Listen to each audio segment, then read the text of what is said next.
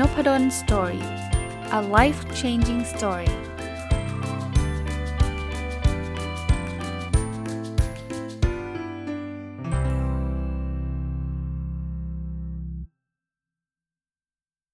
สวัสดีครับ ยินดีต้อนรับเข้าสู่นพดล Story พอดแคสต์นะครับ วันนี้จะรีวิวหนังสือเล่มหนึ่งนะครับ ชื่อว่าขายดี 24 ชั่วโมง ไม่ต้องยิง ad นะครับ คนเขียนคือคุณนาฟิสอิสลามนะครับ เจ้าของเพจสมองไหล แล้วก็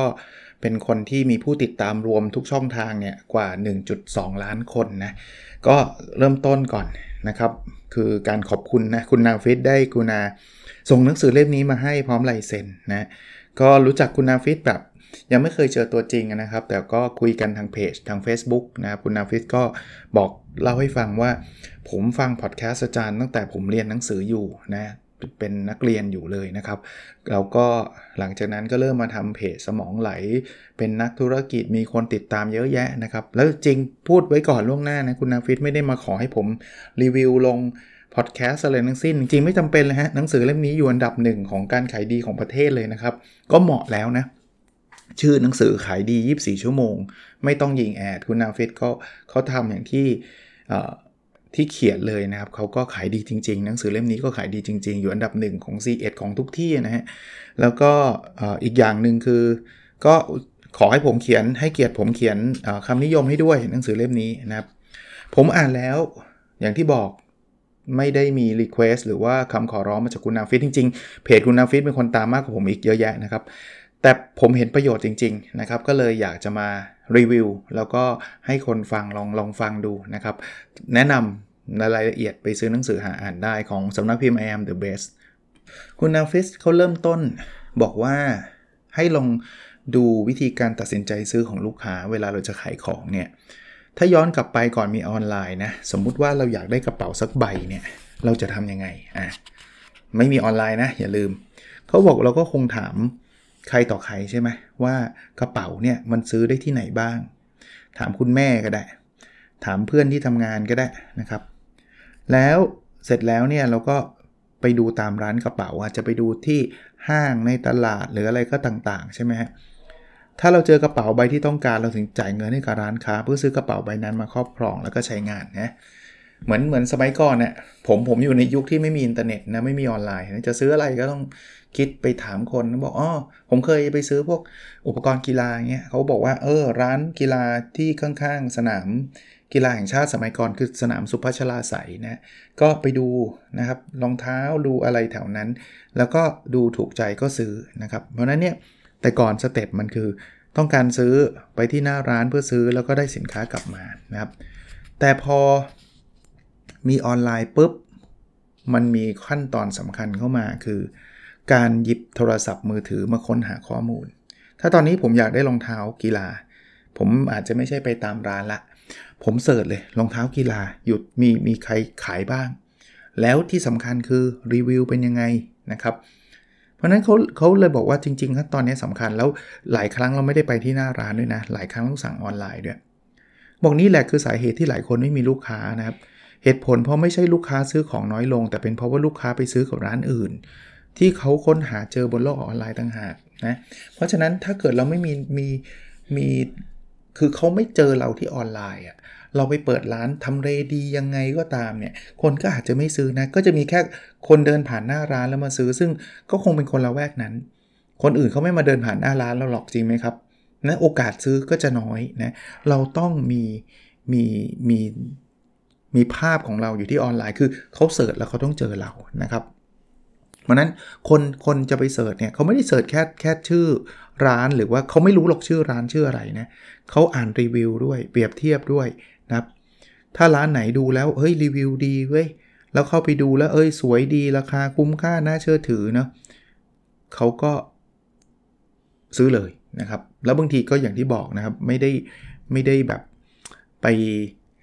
ไปไปที่ร้านไปเดินดูก่อนด้วยซ้ำหรือไม่ไม่เคยไปเลยด้วยซ้ำนะในหนังสือก็มีเคสว่าแบบร้านแบบต่อขนตาที่แบบอยู่ในซอยลึกแทบจะไม่มีคน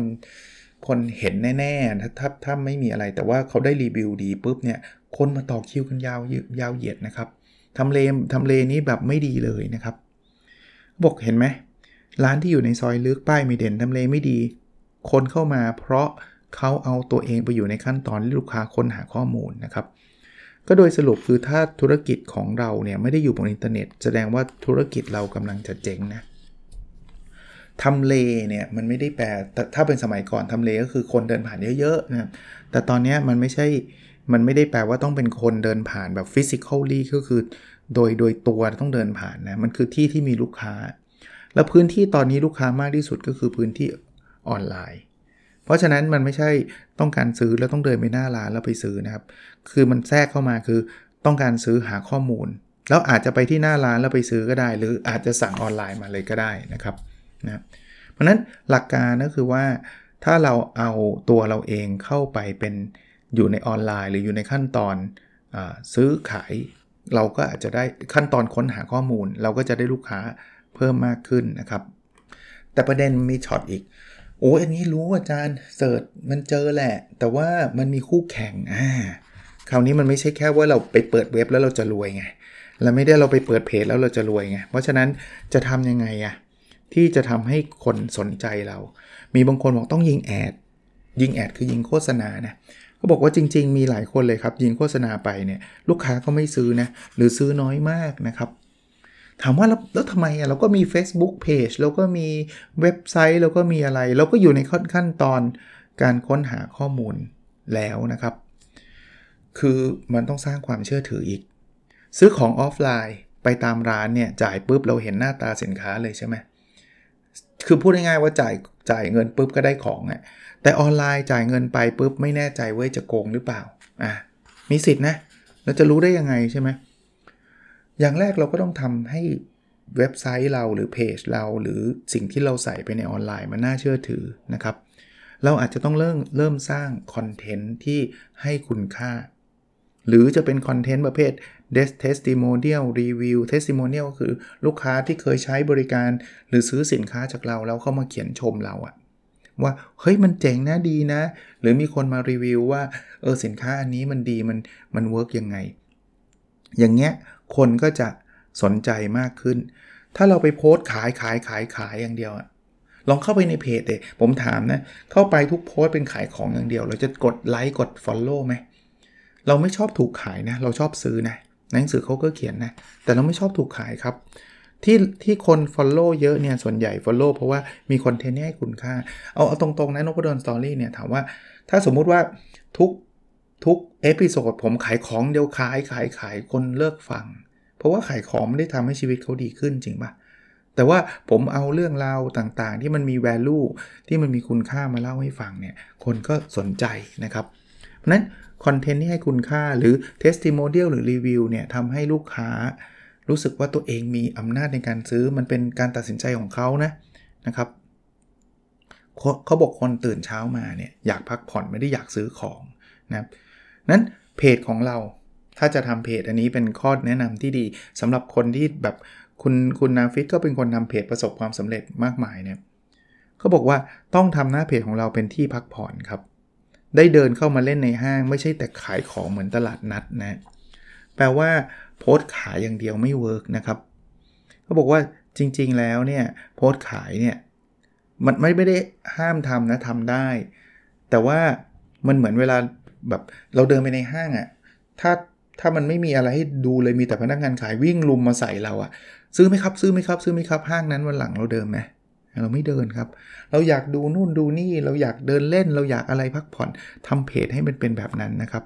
เปลี่ยนหน้าร้านอย่าอย่ามีแต่เคาน์เตอร์แคชเชียร์นะครับให้เป็นห้างสรรพสินค้าที่ลูกค้าเดินแล้วเพลิดเพลิน แล้วเดี๋ยวเพลิดเพลินแล้วเดี๋ยวเขาแวะไปซื้อของเองใช่ไหมเขาบอกว่าทำแบบนี้คุณจะมียอดขายเยอะแยะ ผมว่าเป็นไอเดียที่ดีสำหรับคนทำธุรกิจ โดยเฉพาะเรื่องออนไลน์ กับการเปรียบเปรยอันนึงเขาบอกว่าการขายก็เหมือนการจีบสาวนะครับ บอกถ้าเป็นผู้ชายเนี่ยแอบชอบสาวสวยคนหนึ่งเนี่ยอยากอยากได้มาเป็นแฟนทำไงเขาบอกแนะนำตัวทำความรู้จักก่อน อาจจะเริ่มไลน์หาเขาโทรหาเขาพอเห็นเขาว่าเริ่มเปิดใจแล้วค่อยชวนเขาไปกินข้าวดูหนัง ช่วยเหลือเขา ที่เห็นว่าเขามีปัญหาเพื่อแสดงให้เห็นว่าคุณสามารถดูแลปกป้องใส่ใจเขาเขาจริง ๆ อย่างนี้พอได้ แต่ไม่ใช่แบบว่ามาถึงปุ๊บยังไม่รู้จักเดินมา ผมขอเป็นแฟนกับคุณเลยนะ เป็นเป็นแฟนเถอะเป็นแฟนเถอะเป็นแฟนเถอะ อันนี้โดนถีบออกมาเลยจริงป่ะแต่เขาบอกว่าคนขายของชอบแบบนั้นนะเจอครั้งแรกขายแล้วขายขายขายขายแล้วยิ่งแอดก็คนเขาอ่าน ad เราครั้งแรกอะมันก็เหมือนผู้ชายเดินเข้ามาบอกขอแต่งงานเลยครับ มันมันมันมันยากไงฮะ มัน ad มันก็จ่ายเงินไปฟรีๆนะครับเขาบอกดังนั้นถ้าคุณอยากได้ใครสักคนมาเป็นลูกค้าเนี่ยใช้คอนเทนต์ครับคอนเทนต์ให้คุณค่า testimonial แล้วค่อยโพสต์ขายนะครับ ให้คนเข้าใจคนรู้จัก แล้วเขามีมีปฏิสัมพันธ์กันมีความน่าเชื่อถือนะครับ เขาบอกว่าอย่างแรกเนี่ยอย่าเพิ่งไปถึงคิดถึงลูกค้านะก่อนที่จะได้ลูกค้าสักคนคุณต้องเริ่มจากการเปลี่ยนคนที่ไม่รู้จักให้กลายเป็นคนที่รู้จักก่อนเออผมชอบอันนี้ฮะ เพราะเห็นหลายคนที่บอก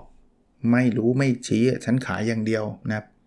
แล้วจะรู้จักขนาดไหนเขาบอกว่า โดยหลักแล้วลูกค้าที่รู้จักจะเริ่มเข้าสู่การพิจารณาเมื่อเห็นคอนเทนต์ในรูปแบบที่ไม่ซ้ำกันประมาณ 4-7 ครั้ง เพื่อสร้างความเชื่อถือให้เกิดขึ้นระหว่างคุณกับลูกค้านะไม่ใช่ครั้งแรกนะครับไม่ใช่ครั้งแรก 4-7 ครั้งคนจะเริ่มเชื่อแล้วว่า เอ้ยอันนี้มันมันโอเค มันมีตัวตนจริงนะครับ เขาบอกว่าบางทีลูกค้าเริ่มพิจารณา หรือกำลังชั่งน้ำหนักว่าจะซื้อของจากคุณดีไหมเนี่ยเราอาจจะถึงจังหวะนั้นนะส่งเทสติโมเนียลก็คือที่บอกลูกค้าเดิมที่ซื้อแล้วชอบ เอ๊แล้วเขาจะมาเขียนให้เราเหรอ ขอเขาได้นะครับ บอกเขาได้นะครับ ให้เขาช่วยเขียน testimonial ให้ หรือรีวิวนะครับ มีคนรีวิวเยอะแยะนะครับ มีหลายคนชอบสินค้าเราเขาก็ไปเขียนไปแท็กเรานะครับ เนี่ย เราส่งพวกนี้ไปเพื่อจะได้สร้างความมั่นใจว่า เฮ้ยมันมีคนซื้อแล้วไม่ใช่น้อย แล้วเขาก็ happy ได้ประโยชน์คุ้มค่าแก้ปัญหาได้จริง ๆ นะครับ อันนี้ก็จะช่วยกระตุ้นทำให้เขาสนใจ เพราะนั้นเนี่ยสรุปนะเริ่มจากคอนเทนต์ที่ให้คุณค่าก่อน เขียนไม่ต้องเขียนขายฮะสมมุติว่าเราจะขายอะไรดีละ่ะ ขายรองเท้า วิ่งอย่างเงี้ยเราอาจจะมีคอนเทนต์เรื่องเกี่ยวข้องกับการวิ่ง เทคนิคการวิ่งวิ่งยังไงไม่ให้บาดเจ็บนู่นนี่นั่น คนที่เคยเข้ามาก็รู้สึกว่าเออไม่เคยรู้จักเลยเพจนี้มันดีเว้ย มันมีแชร์เรื่องการวงการวิ่งนะครับ ก็เปลี่ยนจากคนที่ไม่รู้จักเป็นคนรู้จัก เสร็จแล้วเรามีรองเท้าวิ่งเนี่ยก็มีคนซื้อแล้วมาเล่าให้ฟังว่าเอ้ยรองเท้าวิ่งที่ซื้อไปเนี่ยมันดีอย่างงู้นดีอย่างนี้หรือรีวิวให้ 5 ดาว 3 ดาวอะไรก็ว่าไป อันนี้คนรู้จักเริ่มที่พิจารณา แล้วเสร็จแล้วเราค่อยโพสต์ขาย ว่าเฮ้ยเรามีรองเท้าวิ่งนะราคาประมาณนี้โอเคไหมนะครับ อันนี้จะช่วยได้ เขาบอกว่าความลับของคนที่ทำออนไลน์ประสบความสำเร็จคือเขาไม่ได้ทำคอนเทนต์เพื่อเป็นแค่ตัวเลือกเมื่อลูกค้าต้องการ แต่คนที่สำเร็จจะใช้คอนเทนต์ไม่ตัวเองหรือ หรือแบรนด์เข้าไปอยู่ในใจของลูกค้า ตั้งแต่ลูกค้ายังไม่มีความต้องการ คือบางทีเขายังไม่ได้ต้องการรองเท้าวิ่งซะด้วยซ้ำแต่เราเข้าไปเขียนเรื่องเทคนิคการวิ่งจนนักวิ่งเข้ามาตามเต็มไปหมดเลยอย่างเงี้ยเขาเขายังไม่ได้ต้องการรองเท้าเลยนะ แต่วันหนึ่งนักวิ่งอะเดี๋ยววิ่งรองเท้ามันก็ขาดรองเท้ามันก็สึก เดี๋ยววันหนึ่งเขาก็ต้องการใช่ไหมเพราะฉะนั้นคือเขาไม่ได้เกิดความต้องการ แล้วค่อยหาตัวเลือกเพื่อซื้อนะ ไม่จำเป็นจะต้องเป็นคนที่แบบรองเท้าขาดแล้วจะซื้อนะ แต่เราเข้าไปใจในลูกค้าตั้งแต่แรกเลยครับ โดยไม่รอให้เกิดความต้องการก่อน เพราะเรารู้อยู่แล้วว่าลูกค้าหลักเราคือใคร คือนักวิ่ง คือคนวิ่งใช่ไหมเพราะเราขายขายรองเท้าวิ่งนะครับ เสร็จแล้วเนี่ยสักพักเดี๋ยวมันมีความต้องการ ตอนแรกไม่มี เราอาจจะกระตุ้นความต้องการของเขาก็ได้นะ โพสต์ไปเลยว่าการวิ่งแบบเท้ารองเท้าสึกรองเท้าขาด มันอันตรายต่อเข่าเรายังไงอย่างเงี้ย คนก็เริ่มเอาแวร์แล้วว่าเออจริง ๆ แล้วเราไม่ได้หลอกลวงนะครับ เน้นตรงนี้นะขีดเส้นใต้ตรงนี้ไม่ใช่หลอกลวงนะมันมันมีผลลัพธ์จริง ๆ มันไม่ดีจริง ๆนะครับเขาจะเริ่มมีความต้องการ แล้วถ้าเกิดเขาติดตามเพจเราคุณภาพบทความเราก็ดีทั้งนั้นเลยนะครับ เราครองใจลูกค้าได้แล้วก็ตุ้นความต้องการของลูกค้าเนี่ยรับประกันเขาจะซื้อเขาซื้อจากเราครับเขาไม่แบบอ่านเพจเราทุกอย่างจากเราเห็นโพสต์จากเราแล้วก็ไปซื้อเพจอื่นนะ ปกติไม่นะครับ ปกติไม่ เพราะฉะนั้นลองถามว่า เออ ถ้าเกิดเขาต้องการเรื่องนี้เขาจะซื้อจากใครนะครับ เราต้องมีอะไรเป็น value นะเขาคนเขียนนะครับคุณนาฟิสบอกว่ารับรองเลยว่าถ้าทำตามสิ่งที่กำลังพูดหรือเขียนไว้ในหนังสือเล่มนี้เนี่ยลูกค้าเนี่ยจะยอมจ่ายเงินซื้อของจากเรานะคราวนี้มาถึงเรื่องแบรนด์นะครับ คือคนชอบถามว่าอยากเริ่มธุรกิจ ด้วยการทำแบรนด์ของสินค้าตัวเองดีไหมนะครับ กับอีกปัญหาหนึ่งคือตอนนี้ผลิตสินค้าแบรนด์ตัวเองออกมาขายไม่ได้ เขาบอกว่าอย่างแรกต้องเข้าใจคำว่าแบรนด์ก่อน แบรนด์ไม่ใช่โลโก้นะครับบางคนบอกทำแบรนด์คือไปจ้างเขาวาดโลโก้ อันนี้ไม่ใช่นะโลโก้เป็นแค่ชื่อเรียกแทนสินค้าเท่านั้นนะเปรียบเปรียบเหมือนคนหนึ่งอะ่ะเราเรามีลูกเราตั้งชื่อว่าสมชายโลโก้คือคำว่าสมชาย แต่แบรนด์คือองค์รวมของสิ่งที่ผู้คนมองเห็นเรา แล้วรู้สึกกับตัวธุรกิจเรา อะผมผมเปรียบเทียบให้นะครับ ถ้าเป็นพูดถึงในเรื่องของนพดลสตอรี่เนี่ย มันมีโลโก้นะนพดลสตอรี่หลายคนอาจจะจำโลโก้ได้นะ หลายคนอาจจะจำไม่ได้เลย แต่แบรนด์เนี่ยก็คือความเป็นตัวตนของของผมเองนะ ว่าผมเป็นคนชอบอ่านหนังสือ ผมเป็นคนชอบเอเรียนรู้แชร์ความรู้ต่างๆ เป็นเรื่องของธุรกิจพัฒนาตัวเองอะไรแบบนี้นี่มันจะเป็นแบรนด์นะครับ คราวนี้ลูกค้าจะซื้อสินค้าเนี่ย เขาจะต้องมีความเชื่อ 100%เต็มว่าแบรนด์ประกอบด้วย 3 อย่างนะคือคือเขาต้องเชื่อเรานะครับแล้วแบรนด์เนี่ยมันคือบุคคล ผู้ขาย สินค้าหรือบริษัท จะสามารถทำให้เขาได้สิ่งที่เขาต้องการจริง ๆ เพราะนั้นเนี่ยระดับความเชื่อถือส่วนใหญ่นะครับ ปกติก็วิ่งไปที่คน สมมุติผมอ่านหนังสือมาเนี่ย ผมก็โพสต์ในเพจผมเนาะ แล้วก็มีคนตามซื้อเยอะมากเลยในเพจหนังสือที่ผมเขียนเองอะถามว่าท่านซื้อท่านไม่กลัวผมหลอกเหรอโอนเงินมาแล้ว ผมไม่ส่งหนังสือไม่กลัวเหรอผมโหไม่กลัวหรอกฟังอาจารย์นพดลก็มา5ปีแล้ว อาจารย์ก็ไม่เคยหลอก อาจารย์เขาเขาเขาชอบเขียนบุคคลเนี่ยส่งผลเยอะมากนะแต่ถ้าเป็นเพจอื่นๆที่เราไม่เคยรู้จักแล้วอยู่ดีๆเขาโพสต์ขายหนังสือเราอาจจะลังเลเฮ้ยแม่งโกงป่าวะใช่ไหม แล้วมันไม่ใช่แค่บุคคลอย่างเดียวเนาะมันมีเรื่องสินค้าด้วย หนังสือผมส่งไปคุณภาพดีไหมอ่านแล้วไม่ใช่ห่วยแตกทุกอย่างอย่างเงี้ยเขาก็จะเชื่อบุคคลมีผลเยอะแน่นอน แต่ว่าก็อย่าอย่าลืมเรื่องของอสินค้าเช่นเดียวกัน ไม่ใช่ว่าบุคคลดูดี แต่ว่าสินค้าหลอกลวง สินค้า over commit over commit คือดูแบบดูแบบพูดซะเว่อร์อะอันนั้นอันนั้นก็ไม่ไม่ work นะครับ หลายๆ เรื่องส่งผลนะประสบการณ์ที่จะให้ลูกค้าตั้งแต่คอนเทนต์ที่ที่ต้องทำโดยต่อเนื่องนะบริการนะครับแนะนำดีสะดวกรวดเร็วประทับใจ หรือการใช้งานสินค้าใช้แล้วมันตอบโจทย์อย่างที่โฆษณาหรือเปล่านะบกแบรนด์ที่แข็งแกร่งจะช่วยประหยัดค่าการตลาดของเราไปได้มหาศาลครับเราไม่จำเป็นต้องไปประกาศบอกผู้คนว่า ผมเป็นคนแบบนั้นคนแบบนี้เพราะเขาจะรู้จักเราอยู่แล้วนะครับ ผู้คนจะรับรู้ถึงนิสัยความเชื่อผ่านการฟูมฟักแบรนด์มาตลอด เพราะนั้น จะขายของไม่ใช่แบบโพสเปิดเพจปุ๊บขายตู้มเลยเราอาจจะต้องสร้างความน่าเชื่อถือขึ้นมานะครับเขาบอกว่าคำถามคือตอนนี้เราน่าเชื่อถือขนาดไหนนะอีกเรื่องครับที่คนสนใจก็คือเอเรื่องของพฤติกรรมของลูกค้าที่ชอบราคาถูก แล้วจะบอกว่าซื้อเพราะถูกนะครับเขาบอกว่าจริง ๆ แล้วมันไม่ใช่ฮะก็เรายังซื้อของแพงเลยอะเราไม่ได้ซื้อแต่ของถูกอย่างเดียวนะ เพราะฉะนั้นเนี่ยมันไม่ได้แปลว่าต้องถูกเขาบอกเลเวลของสินค้ามันมีอยู่ 4 เลเวลนะ อันแรกคือเหมือนกันเลย อันนี้คุณสู้อะไรไม่ได้นอกจากราคาใช่ไหมถ้าสินค้าเหมือนกัน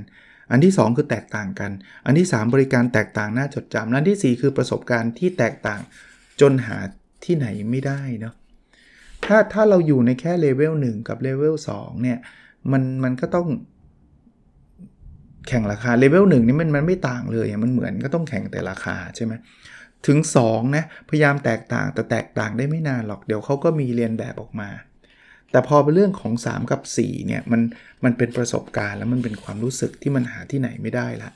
เพราะฉะนั้นเนี่ยเราเราต้องพัฒนาสินค้าหรือบริการเราให้อยู่ในเลเวลที่สูงขึ้น ที่ใครมาลอกเลียนแบบไม่ได้นะ เขาบอกว่าประสบการณ์คือความรู้สึกที่ลูกค้ามีต่อแบรนด์นะอาจจะมาจากความยากง่ายในการใช้สินค้าหรือบริการนะความรู้สึกสมหวังจากสิ่งที่คาดหวังใช่ไหมความประทับใจจากการใช้บริการคำกล่าวตอบรับ ขอบคุณอะไรพวกนี้พวกนี้จะช่วยนะยิ่งลูกค้าใช้เวลากับเรามากเท่าไหร่เขายิ่งมีโอกาสจ่ายเงินซื้อของจากเรามากเท่านั้น ถึงจะแพงกว่าก็ตาม คุณไม่เคยมีประสบการณ์ในการยอมจ่ายเงินแพงทั้งๆทที่จริง ๆ เรามีที่ที่จ่ายถูกกว่าไหมเพราะว่า เราสนิทกับคนนี้เรารู้สึกคนนี้เขามีอัธยาศัย หรือว่าบริการคนนี้เนี่ยชัวร์มาก หรือแม้กระทั่งเขาเขาเขาซื่อตรงเขาอะไรหลาย ๆ อย่าง เป็นแบรนด์เขาไงซึ่งเราก็ยินดีที่จะจ่ายใช่ไหมครับนะครับ เพราะฉะนั้น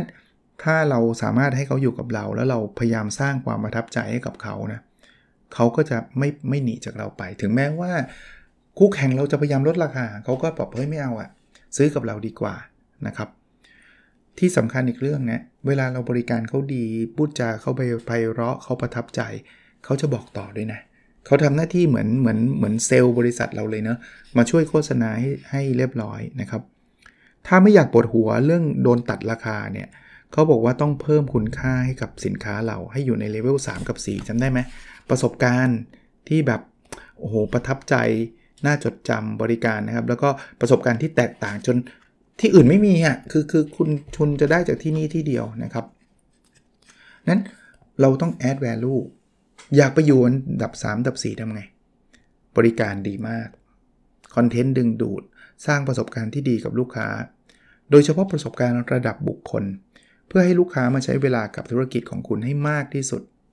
ผมเล่าเคสของคุณนาฟิสให้ฟังครับคุณนาฟิสเนี่ยชอบอ่านหนังสือเป็นคนชอบอ่านหนังสือ แล้วก็ช่วงหนึ่งคุณนาฟิสก็แบบ เพจสมองไหลเนี่ยเพจที่คุณนาฟิสเปิดเนี่ยก็คือรับขายหนังสือนะครับคราวนี้โอ้โหเพจขายหนังสือมีเพียบเลยจริงปะเข้าไปดู Shopee Lazada หรือแม้กระทั่ง c ีเอ็ดเองก็มีขายออนไลน์นายอินก็ขายออนไลน์ แล้วคุณนาฟิสมาขายหนังสือผ่านเพจ ใครมันจะไปซื้อ แล้วหนังสือมันไม่ใช่ว่าคุณนาฟิสเขียนเองด้วยซ้ำนะ เป็นหนังสือของคนอื่นด้วย แล้วทำไมต้องซื้อคุณนาฟิสอะ ถ้าเราไม่ไม่มีอะไรเนี่ย มันมีหนทางเดียวที่คุณนาฟิสจะขายได้คืออะไร ขายถูกกว่า ซีเอ็ด ซึ่งคุณนาฟิสจะไปขายได้ไงครับคุณนาฟิสไม่ได้เป็นสำนักพิมพ์ ไปไปขอไปซื้อจาก ซีเอ็ดมาขาย มันไม่มีทางขายถูกกว่า c ีอยู่แล้วถูกปะแต่ที่คุณนาฟิสขายได้ ขายแพงกว่าด้วย เพราะคุณอยากได้หนังสืออะไรคุณ inbox มา ผมกำลังมีปัญหาเรื่องออหัวหน้าเป็นคนแบบนี้ชอบดุผมจะอ่านเล่มไหนดีคุณนาฟิสเป็นคนอ่านหนังสือเยอะแนะนำหนังสือเลยเล่มนี้ดีครับ ซื้อไหม เราจะมีไหมไปถามคุณนาฟิสแบบนี้เสร็จปุ๊บโอเคครับเดี๋ยวผมไปซื้อซีเอ็ดคุณนาฟิสเขามีขายอะเอาไหมครับ ผมมีหนังสือเล่มนี้ ราคาเท่านี้อาจจะแพงกว่า C1 ด้วย เฮ้ย ถามขนาดนี้บอกขนาดนี้ต้องซื้อแล้วปะ250 บาทก็เอาซื้อ C1 อาจจะได้ลด 10%เหลือ 225 บาท แต่เอานี่ดีกว่า ถามเขาขนาดนี้แล้วไปซื้อ C1 ได้ไง อารมณ์คล้ายๆแบบนี้นะครับ add value ให้คุณค่า ขออีกสักบทนะ วันนี้คงไม่จบนะครับ มีคำถามว่า เอ๊ะ แต่ก่อนเคยขายเคยขายดิบขายดีเลยนะ แต่ทำไมวันนี้ขายไม่ได้นะ เขาบอกว่าเป็นเรื่องปกติครับ ธุรกิจก็เหมือนเหมือนเหมือนเหมือนสิ่งอื่นๆนะ มันมีเกิดขึ้นดำรงอยู่แล้วก็ดับไปนะ มันไม่ได้สินค้ามันจะไม่ได้ขายดีไปตลอดการนะครับ ปกติจะเป็นแบบนั้นนะ ธุรกิจเหมือนครอบครัว สินค้าก็เหมือนสมาชิกในครอบครัวนะครับ เพราะนั้นเราต้องสร้างสินค้าสดใหม่แตกต่าง ให้มัน เกิดขึ้นนะครับเกิดขึ้น หนังสือที่ผมเขียนทุกเล่มครับ ตอนออกมาใหม่ก็ขายดีนะครับ โอ้คนซื้อกันเยอะ แต่มาตอนนี้เนี่ยบางบางเล่มก็ยังพอขายได้ แต่มันไม่ดีเท่าวันแรก ๆ ที่ออกอยู่แล้วทำไมอะเพราะคนอ่านกันหมดแล้วไงคนที่เป็นกลุ่มเป้าหมายที่เขาสนใจหนังสือผมเนี่ยเขาก็อ่านหมดแล้วเรียบร้อยนะครับโอเค ยังมีอีกหลายตอนเลยนะที่จะเป็นประโยชน์นะครับ ก็แนะนำนะครับ อันนี้ก็เห็นไหมพอหนังสือดีใช่ไหมคุณภาพดีแล้ว ตัวตนใช่ไหมแบรนด์คุณนาฟิตอิสลาม จะเคยเจอตัวยังแบบหน้าแบบ face to face ยัง แต่คุยทางทางออนไลน์ แล้วประทับใจนะเป็นคนที่นอบน้อมถ่อมตนนะโอ้อาจารย์ผมมาได้ตรงนี้ต้องขอบคุณอาจารย์มากอะไรเงี้ยโอ้จริง ๆ ผมว่าคุณนาฟิสเป็นคนที่แบบพัฒนาตัวเองอยู่แล้ว ไม่ไม่ฟังพอดแคสต์ผมคุณนาฟิสก็ประสบความสำเร็จแน่ ๆ อยู่แล้ว แต่ก็อุตส่าห์ให้เกียรติครับขอบคุณอาจารย์นู่นนี่นั่นอะไรเงี้ยหนังสือก็ส่งมาให้ ผมบอกต่ออยู่แล้ว โดยที่ไม่ได้ 1 คือ 1 ไม่ได้ไม่ได้รับคอมมิชชั่นใด ๆ ไม่ได้เกี่ยวนะครับ 2 คือคุณนาฟิตไม่ได้พูดด้วยซ้ำอาจารย์ครับ จัดพอดแคสต์ให้ผม 1 ตอนเรื่องออหนังสือไม่เคยพูดครับแต่แล้วผมก็พูดกับทุกคนนะว่าหนังสือเนี่ยผมจัดเพราะว่าผมอ่านและชอบนั่นเองที่สำนักพิมพ์หลาย ๆสำนักพิมพ์ส่งมา ผมก็ไม่ได้อ่านได้ทุกเล่ม เพราะเพราะโอ้โหหนังสือมีเป็นร้อยเป็นพันเล่มครับ แต่ผมก็ขอบคุณนะ แต่ว่าถ้าถ้าจะคาดหวังว่าส่งเราต้องอ่านเนี่ยอาจจะไม่ขออนุญาตไม่ไม่ส่งมาก็ได้นะครับ เพราะว่าไม่อยากทำให้ใครผิดหวังแบบนั้น แต่ก็บอกทุกเล่มอย่างเงี้ยมันคือแบรนด์คุณนาฟิสซึ่งซึ่งจริงๆคุณนาฟิสไม่ได้นี้เลย หนังสืออยู่อันดับหนึ่งอยู่แล้วหนึ่งก่อนที่ผมจะมาพูดในนพดลสตอรี่ด้วยอะโอเคครับ เดี๋ยวพรุ่งนี้มาต่อนะฮะแล้วเราพบกันใน episode ถัดไปครับ สวัสดีครับ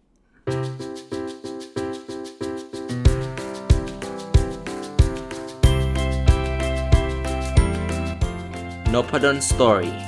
a life changing story